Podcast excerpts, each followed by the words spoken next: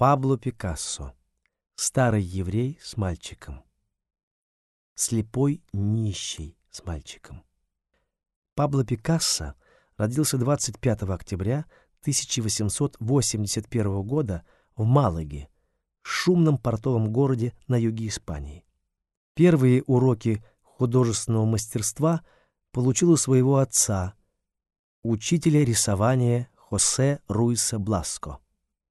Своей работы Пабло стал подписывать девичьей фамилией матери — Пикассо, чтобы его не путали с отцом.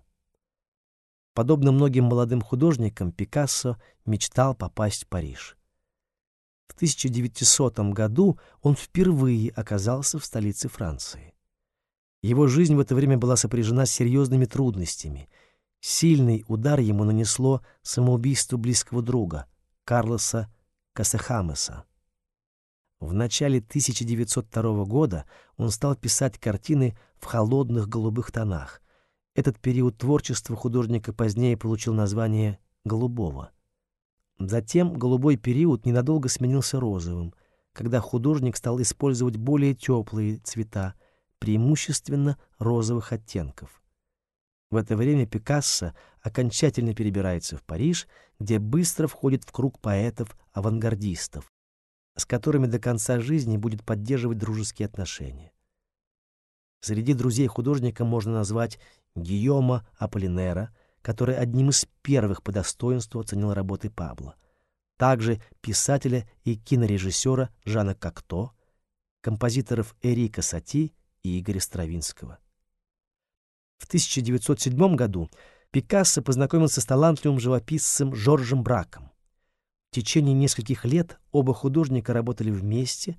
В результате этого тесного сотрудничества возникло новое направление в искусстве — кубизм. Кубизм отрицал традиционные представления о том, что предмет или человек, изображенный на картине, должен рассматриваться только в одном определенном ракурсе. Особенностью этого стиля стало использование подчеркнуто геометризованных, условных форм. Несмотря на то, что Пикассо перебрался во Францию, испанская тема всегда продолжала волновать его. В январе 1937 года испанское правительство заказало Пикассо полотно для оформления национального павильона на Всемирной выставке в Париже. Гражданская война в Испании и бомбардировки мирных городов вдохновили художника на создание великого полотна «Герники». Даже перешагнув 80-летний рубеж, Пикассо продолжал энергично работать. Его поздние произведения раскрывали тему угасания жизни, но были, как и прежде, написаны с безупречным мастерством.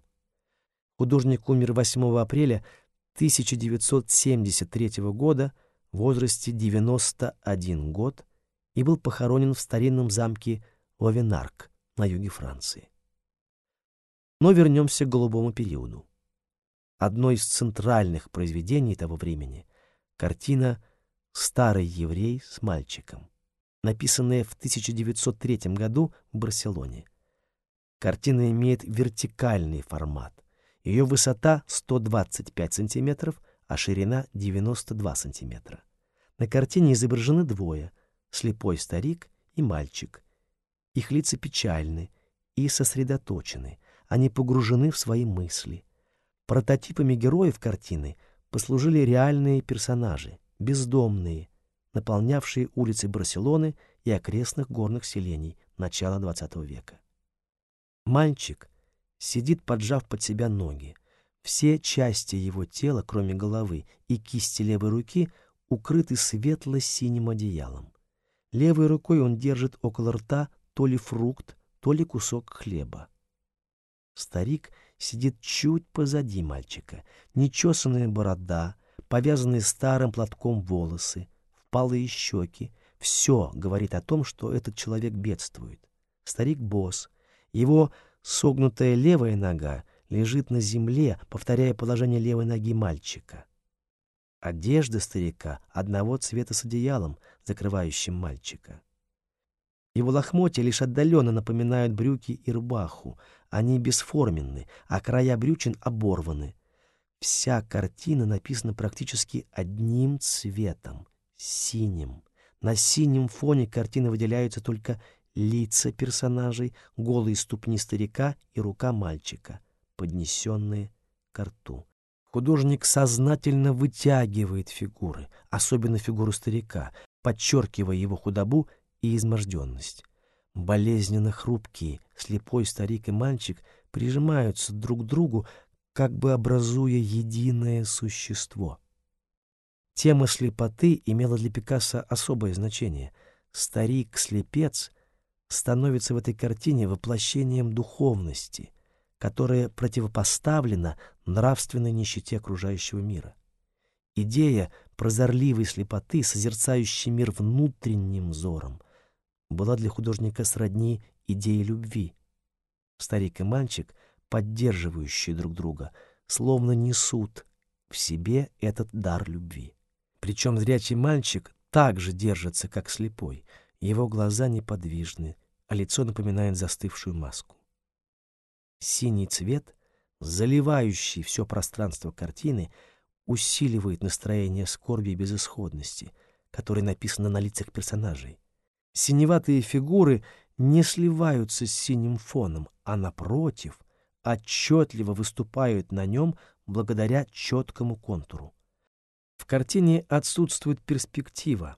Светотеневая и цветовая моделировка в изображении фигур минимальны, но тем не менее возникает впечатление объема на плоскости, что достигается за счет особой выразительности линии. Напряженная экспрессия данного произведения заставляет вспомнить испанскую живопись XVI века, в особенности произведения таких мастеров, как Эль Греко и Моралес.